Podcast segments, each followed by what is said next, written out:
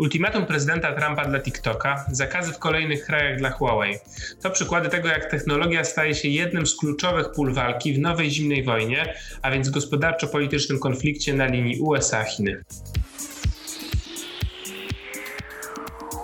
Dzisiejszym odcinkiem rozpoczynamy nową serię naszego podcastu Pojutrze pod nazwą Cyfrowe Pojutrze.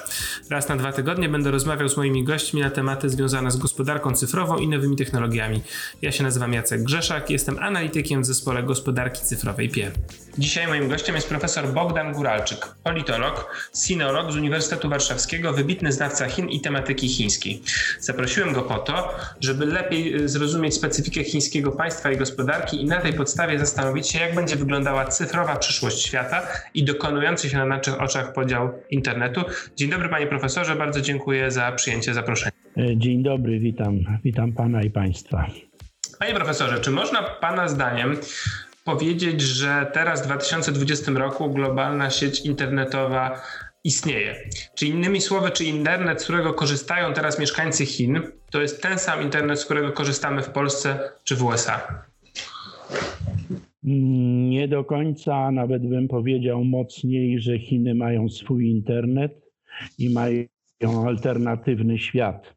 I chyba sobie nie bardzo to uświadamiamy. Może poza z wyjątkami specjalistów, y, ekspertów. Ja podkreślam na samym wstępie, że raczej zajmuję się Chinami niż jestem specjalistą od internetu czy przyszłościowych technologii, więc proszę z góry o wybaczenie dla wybitnych specjalistów zagadnienia, że mogę coś nieprecyzyjnie powiedzieć.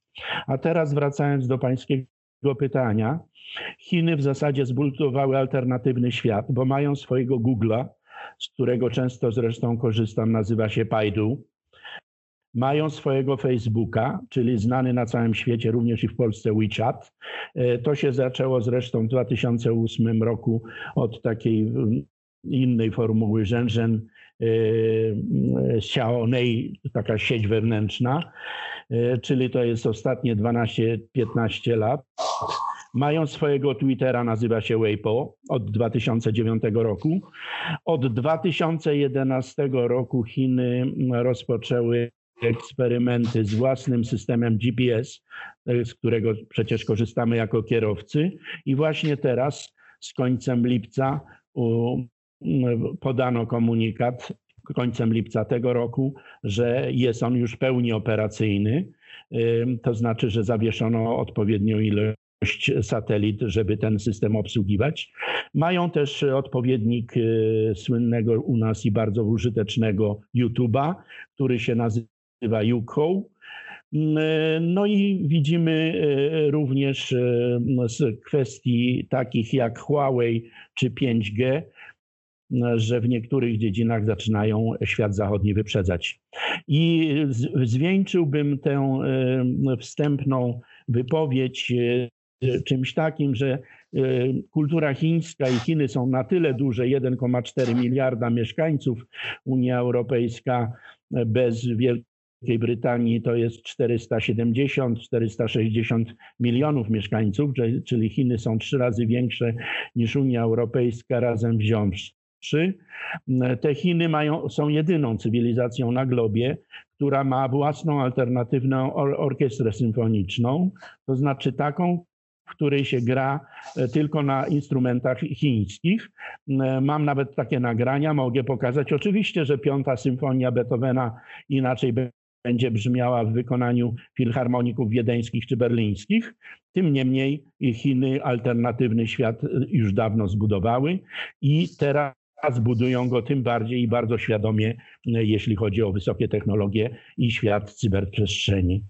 Teraz pytanie, które myślę nurtuje wiele osób, jest to, um, dotyczy tego, na ile ten model jest y, na, przygotowywany na eksport, a na ile jest stricte modelem lokalnym. Czy innymi słowy, czy Chiny są taką trochę autarkiczną, odrębną, odrębnym światem, który sam stworzył sobie system do zarządzania swoimi obywatelami i stworzył ten alternatywny system internetowy, a na ile jest tak, że mamy do czynienia rzeczywiście z nowym podziałem globalnym, globalnym, w którym część świata przyjmie rozwiązania chińskie, część świata będzie korzystała z firm chińskich i korzystała z tych aplikacji chińskich gigantów, a część świata będzie korzystała z tego, z tego systemu, który my znamy w Polsce, czyli z Google'a, Facebooka, Amazona, z tej, z tej wielkiej czwórki, z tych kalifornijskich gigantów.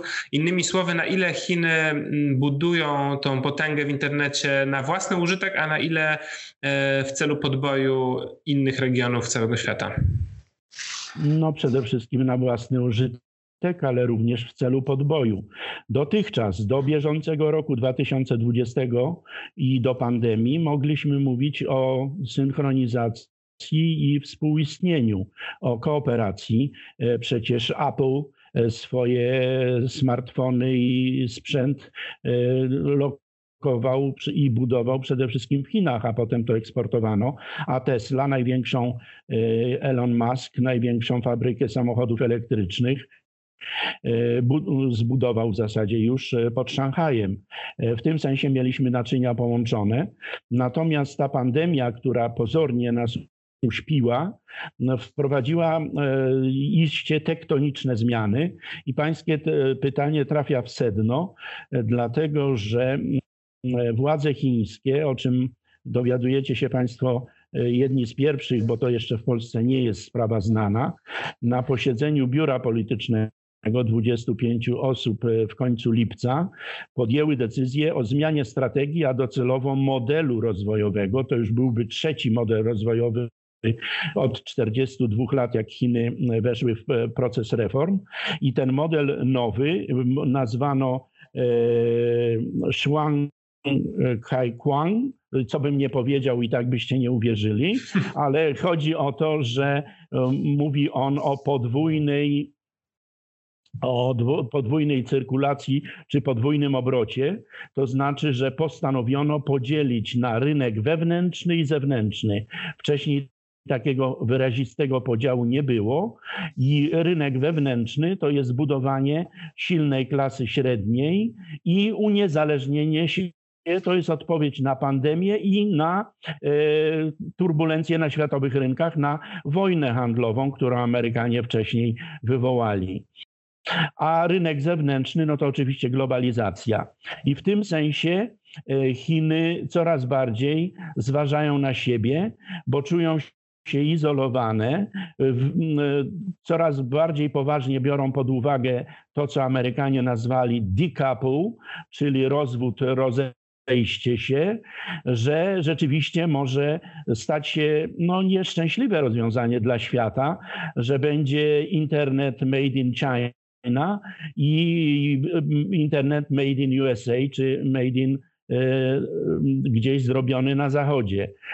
Takie niebezpieczeństwo się rysuje, szczególnie w kontekście, co się stało i co Chińczycy zrobili z Hongkongiem e, z 1 lipca tego roku. No i mamy turbulencje wokół Tajwanu, e, które wyraziście narastają. Jednym słowem, e, Chiny coraz bardziej się izolują, ale nie będzie to autarkie całkowicie wyizolowanie się, tak jak było za Mao Tse-tunga przed reformami. Tego absolutnie nie chcą i mają świadomość, że są i istnieją naczynia połączone, mają jednak również świadomość, że świat zachodni się przebudził, że skończyły się cztery dekady e, kooperacji z Chinami czy wzajemnego zaangażowania, że nawet w Unii Europejskiej e, są pomruki i niezadowolenia, no chociażby trwając w minionym tygodniu się odbyła taka wizyta e, szefa dyplomacji chińskiej, pana Wang Yi, w najważniejszych stolicach zachodnich, w Rzymie, w Berlinie, w Paryżu, jeszcze na dodatek w Amsterdamie czy w Hadze i w Oslo. No i ona pokazała, że mamy coraz bardziej napięte stosunki między Zachodem szeroko rozumianym, a szczególnie Stanami Zjednoczonymi, a Chinami i nie idzie to w dobrym kierunku. Tym samym y, możemy się spodziewać, że y, Chiny będą coraz bardziej autarkiczne, jeśli chodzi o rozwiązania technologiczne. I tu jeszcze jest jeden aspekt, niezmiernie ważny, bo oprócz tej nowej strategii, którą jak rozumiem przyjmie plenum KCKPH planowane w październiku, nie znamy jeszcze daty, ale w październiku tego roku, również jesienią, być może na tym plenum albo tuż po nim, będzie przyjęty tak zwany średnio i długoterminowy plan e, rozwoju nauki i techniki. To jest drugi taki przypadek w dziejach HRL. Pierwszy taki plan przyjęto w 2006 roku i on obejmował okres 15-letni 2005-2020, a teraz jesienią tego roku będzie następny 2021-2035. Ten 2035 pojawia się już od pewnego czasu od 19 zjazdu KPH i y, zapowiedzi Xi Jinpinga, że do tej granicy, do tej daty Chiny będą społeczeństwem innowacyjnym, a więc będą wyzwaniem dla Zachodu już nie tylko w handlu i gospodarce, o czym już doskonale wiemy, ale także w wysokich technologiach. I to, co się stało w tym roku i co się właśnie dzieje na naszych oczach, czego nie w pełni zdajemy sobie sprawę, y, to jest to, że zamiast wojny handlowej i y, takiego przeciągania linii w sferze gospodarczej rozpoczęła się wojna jak najbardziej technologiczna. No bo jeśli by Chiny wyprzedziły Zachód jeszcze w technologiach, to wiadomo, że za tym idzie kosmos, militaria, wojskowość i tak dalej, i tak dalej. Mamy czas przełomu. To, na co zwracaliśmy uwagę w naszym tygodniku gospodarczym PIE, to jest e, wyścig w, obrębie mikroprocesorów. To jest bardzo ciekawe zagadnienie w kontekście tego, o czym pan profesor mówił. To znaczy, Chiny nie są w stanie produkować najbardziej zaawansowanych na świecie mikroprocesorów. Mikroprocesory to jest e, no, chyba najbardziej skomplikowany obecnie proces produkcyjny, jaki się odbywa na świecie, którym e, konkurencja od kilkudziesięciu lat dotyczy tworzenia jak najmniejszych tych mikroobwodów, przewodów, które już schodzą do, do kilku nanometrów. No i w tym momencie tę technologię posiadają, posiada, posiada Tajwan, posiadają Koreańczycy. Jeszcze niedawno y, nadążał za nimi, y, za Samsungiem i za, za tajwańskim producentem podążał jeszcze IBM, ale IBM też zaczął zostawać w tyle, czyli firma amerykańska. Chińczycy są, są, są znacznie w tyle, ale to jest, to jest ważny element ich strategii. Tylko to jest, to jest jedna rzecz. A druga rzecz, o którą, o którą e, pana profesora pytałem w kontekście tego świata, na ile Chiny celują w jakąś autarkię, a na ile w dominację na świecie, to jest to, to jest właśnie ta kwestia aplikacji tego ekosystemu, bardziej takiego ekosystemu dla użytkowników, tylko, czyli tego, o czym na początku mówiliśmy, o tym alternatywnym Google, alternatywnym Facebooku, o tym, że te wszystkie usługi internetowe w Chinach są świadczone przez usługi chińskie, czyli chciałem, żebyśmy się y, zastanowili, chciałem pana profesora zapytać, jak by mógł wyglądać w perspektywie na przykład tego planu, e, który będzie komunistyczna partia Chin przygotowywać, jak będzie wyglądać możliwa strefa wpływów Chin, jeśli byśmy sobie wyobrazili, że internet podzieli się rzeczywiście na dwa internety i w jednym będzie dominować Google, Facebook, Apple, a w drugim będzie e, dominować te Tencent, e, Alibaba, tamte firmy, które są zresztą podobnej, podobnej wielkości, to gdzie takie granice tych światów można by wyznaczyć? Czy to jest region właśnie Azji Południowo, Południowo-Wschodniej, czy do tego się zalicza też Afryka, w której są dosyć duże wpływy chińskie. E, gdzie pana profesora zdaniem e, ten chiński model, e, model technologii, model internetu jest w stanie wygrać z tym modelem amerykańskim? To zależy od czego innego, zależy niestety od polityki znowu. Musimy dodać, że rozmawiamy w kluczowym ostatnim ostatnim momencie już kampanii amerykańskiej i nie jest obojętne również dla stosunków amerykańsko-chińskich, a tym samym dla świata, bo mówimy o dwóch najważniejszych organizmach gospodarczych na globie, kto w Stanach Zjednoczonych zwycięży. Jeśli byłby to Joe Biden, czy nastąpiłaby zmiana, to byłaby zmiana i korekta stosunku do Chin. Ja nie mówię, że znowu byłoby zaangażowanie, ale by zupełnie inaczej położone były akcenty. Jeśli będzie to Donald Trump, no to wiemy już po czterech minionych latach, że może być to roller coaster w ciąg, ciąg dalszy. I w tej sytuacji my nie wiemy, jak świat się ułoży, bo widzimy, jak jakie są duże kontrowersje, chociażby u naszego sąsiada w Niemczech, jak kooperować i współpracować z Chinami. Podobnie jest takie są kwestie poruszane we Francji, a więc wewnątrz Unii Europejskiej.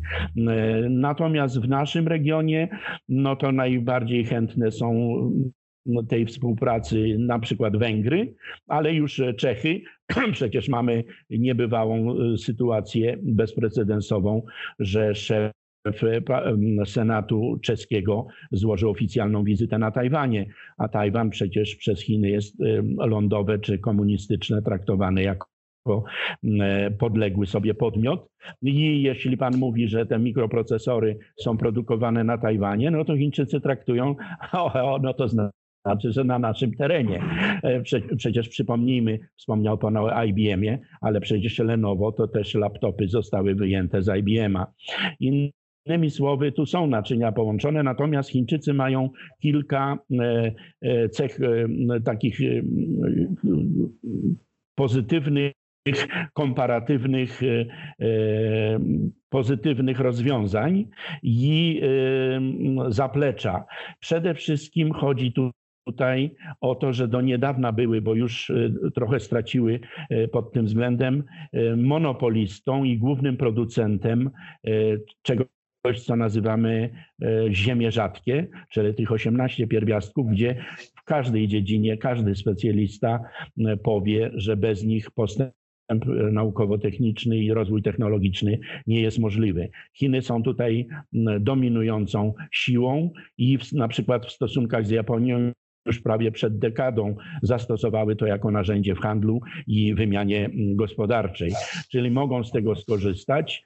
E, kolejna rzecz, że mają oddziaływanie gospodarcze na wiele krajów Azji Południowo-Wschodniej mm, czy w Afryce, e, ale również w Ameryce Łacińskiej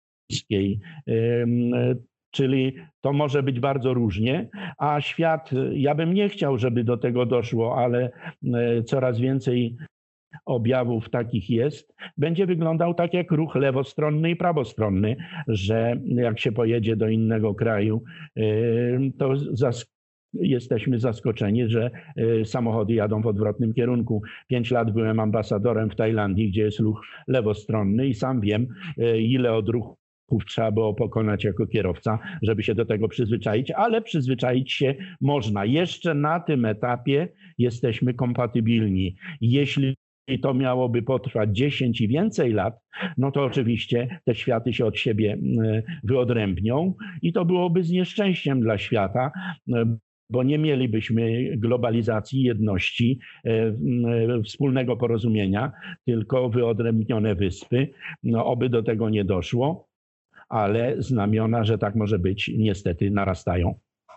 W dyskusjach dotyczących chińskich firm y, na Zachodzie bardzo często przewija się zarzut dotyczący tej specyfiki chińskiej, chińskiego państwa, specyfiki polityki chińskiej, w której e, mimo, że funkcjonują firmy prywatne często ogromne koncerny, e, to jednocześnie chińskie prawo wymusza na nich znacznie większym stopniu niż e, w państwach zachodnich. Uległość wobec rządu, wymusza koordynację polityk, koordynację decyzji albo przekazywanie jakichś danych. Na ile to jest prawda i, na czym polega ta specyfika e, różnicy pomiędzy sytuacją Huawei w Chinach a sytuacją Microsoftu w Stanach Zjednoczonych? No jest zasadnicza, dlatego że jest zupełnie inny system polityczny. Ten chiński jest absolutnie niekompatybilny i w ramach systemu chińskiego nawet ci, którzy okładają się, że są e, sektorem prywatnym, jak e, szef Huawei, pan Zhen Chengfei, czy bardziej znany na świecie filigranowy Jackie Ma, założyciel tej, tego wielkiego koncernu e-commerce Alibaba, to okazuje się, że niedawno się przyznał, że jest już od dawna członkiem Komunistycznej Partii Chin. W Chinach jest tak i to jest e, przesłanka również dla naszego biznesu, dla naszych e, e, osób zainteresowanych współpracą z Chinami, że podpisuje się kontrakt czy umowę z firmą prywatną, ale jeśli władze chińskie uznają, że ten kontrakt jest intratny i korzystny z punktu widzenia interesów Chin, no to nagle okazuje się, że podpisaliśmy umowę nie z tą małą firmą, tylko z całym państwem chińskim. To trze trzeba brać pod uwagę, czyli tam to wzajemne przenikanie się interesów partyjnych, państwowych, i prywatnych jest daleko idące i stąd też bezprecedensowa zupełnie e, kampania antykorupcyjna w wykonaniu obecnych władz y, pod wodzą Xi Jinpinga. Mm, e, z tym, że ona częściowo, e, eksperci mają rację, mm, jest też czystką polityczną, to znaczy przy okazji usuwa się też swoich przeciwników politycznych, a w związku z pandemią, pandemią i skupianiem całej władzy w jednych rękach Xi Jinpinga, ferment y, nawet komunistycznej partii Chin istnieje i częściowo przed przedostaje się do Zachodu, mimo tego firewalla, cenzury i niedostępności y, Twittera czy Facebooka, tych podstawowych narzędzi na terenie Chin, bo ich tam bez specjalnych obejść z nich korzystać nie można. Myśli pan profesor, że te, bo to też dyskusja dookoła tego się toczy, na ile te zakazy, które wprowadzają Stany Zjednoczone, czy wymuszają Stany Zjednoczone, bo jak chodzi o, o 5G, no to mamy do czynienia w ostatnich miesiącach, w sumie nawet latach, z naciskami Stanów Zjednoczonych na kolejne państwa europejskie w celu uniemożliwienia e, firmom chińskim, w tym przede wszystkim Huawei, dostępu do, do sieci 5G. Na ile te zakazy um, uderzają realnie w Chiny i w ich strategię technologiczną i na ile one wymuszają zmianę tej, tych strategii. Mówił pan profesor o, tej, o tym kluczowym dla przyszłości wyborach w Stanach Zjednoczonych, czyli y, ta strategia prezydenta Trumpa i działania prezydenta Trumpa realnie uderzają i zmieniają tą, tą strategię chińską? Czy raczej, raczej ta strategia jest, że tak powiem, e, determinowana poprzez po prostu sytuację geopolityczną długoterminową i te aktualne działania niedużo w tym zmieniają? Chiny zawsze myślą i działają długoterminowo. E, ta ekipa mówi o perspektywie 2049 roku, bo do przyszłego roku ma być społeczeństwo umiarkowanego dobrobytu, e, czyli klasa średnia ma być zbudowana. Już wspomniałem o dacie 2035, że to będzie społeczeństwo i państwo innowacyjne, a do 2049 roku ma być wielki renesans.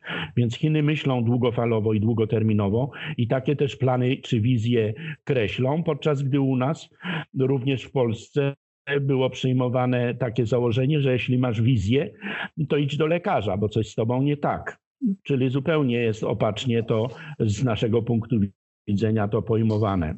Teraz e, e, te, to, że Chiny zaczynają być zagrożeniem technologicznym, jest sprawą świeżą, dotychczas nieuświadamianą i dopiero zrozumieliśmy to, kiedy Chiny zaczęły uzyskiwać przewagi komparatywne nie tylko w tych wspomnianych przeze mnie ziemiach rzadkich, ale w niektórych dziedzinach. Ale, ale właśnie zastanawiam się nad tym, przepraszam, że panu przerwę, ale zastanawiam się nad tym, bo to takie już pytanie końcowe. Na ile e, te zakazy i te działania państw zachodnich e, stanowią realny problem dla Chin przy tak dużym skali wielkości tego państwa i przy tak długich, dużych ambicjach i długiej strategii? Na ile, na ile władze chińskie się głowią, co zrobić w sytuacji tych zakazów, a na ile jest to dla nich e, mało istotny problem? Jest to istotny problem, dlatego że rynki zbytu to jest państwo czy mocarstwo w fazie ekspansywnej, a takie potrzebuje rynków zewnętrznych, nie tylko. Chiny w 2015 roku dokonał się tam przewrót kopernikański, bo zawsze przyjmowały dużo inwestycji z zewnątrz, a od 2015 inwestycje chińskie przeważają, to znaczy ich eksport jest większy niż import do Chin. Teraz dopiero pandemia może tym zachwiać i w tym sensie to jest odczuwalne i stąd już reakcja, już adaptacja, już przyjmowanie nowej strategii, a nawet mówi się nowego modelu rozwojowego. I w ramach tego modelu Chiny na przykład zbudowały już całkowicie nową infrastrukturę z użyciem 5G. Y, to jest to nowe lotnisko między Pekinem a Tianjinem Taxing, ale mało kto wie, że to Tashing jest częścią wielkiego projektu zbudowania największego na świecie Smart City, e, czyli Szwajcarzy wymyślili inteligentne miasto, a Chińczycy już je wcielają w życie, gdzie wszystkie e, środki komunikacji będą na alternatywnych źródłach energii, gdzie będzie zielona gospodarka, a nawet bezwęglowa. Takie rozwiązania są stosowane i dopiero kiedy świat zachodni, a szczególnie Amerykanie sobie to uświadomili, jak zobaczyli, co Chińczycy zrobili, jak wykorzystali sztuczną inteligencję do zwalczania pandemii, bo przecież w Stanach Zjednoczonych codziennie mamy setki ofiar i tysiące zakażonych, jeśli nie dziesiątki tysięcy, a Chiny sobie w zasadzie z pandemią poradziły. E, więc tutaj jest zupełnie nowa jakość, że Stany Zjednoczone, dotychczas e, niekwestionowane e, supermocarstwo w wysokich technologiach uświadomiło sobie, że chociażby w tym e-commerce, czyli w bezgotówkowych operacjach, że w 5G, że w smart, nawet w Smart City, że w szybkich pociągach Chiny ich wyprzedzają. No i stąd mamy to, co mamy, e, że rośnie napięcie polityczne. Natomiast dzieje się to kosztem prywatności, ale to już chyba temat na, na, na inną rozmowę na temat Chin. E, bardzo Ci dziękuję. Moim gościem był profesor Bogdan Guralczyk. E, dziękuję za, za rozmowę. Dziękuję bardzo. A następny odcinek cyfrowego pojutrze już za dwa tygodnie.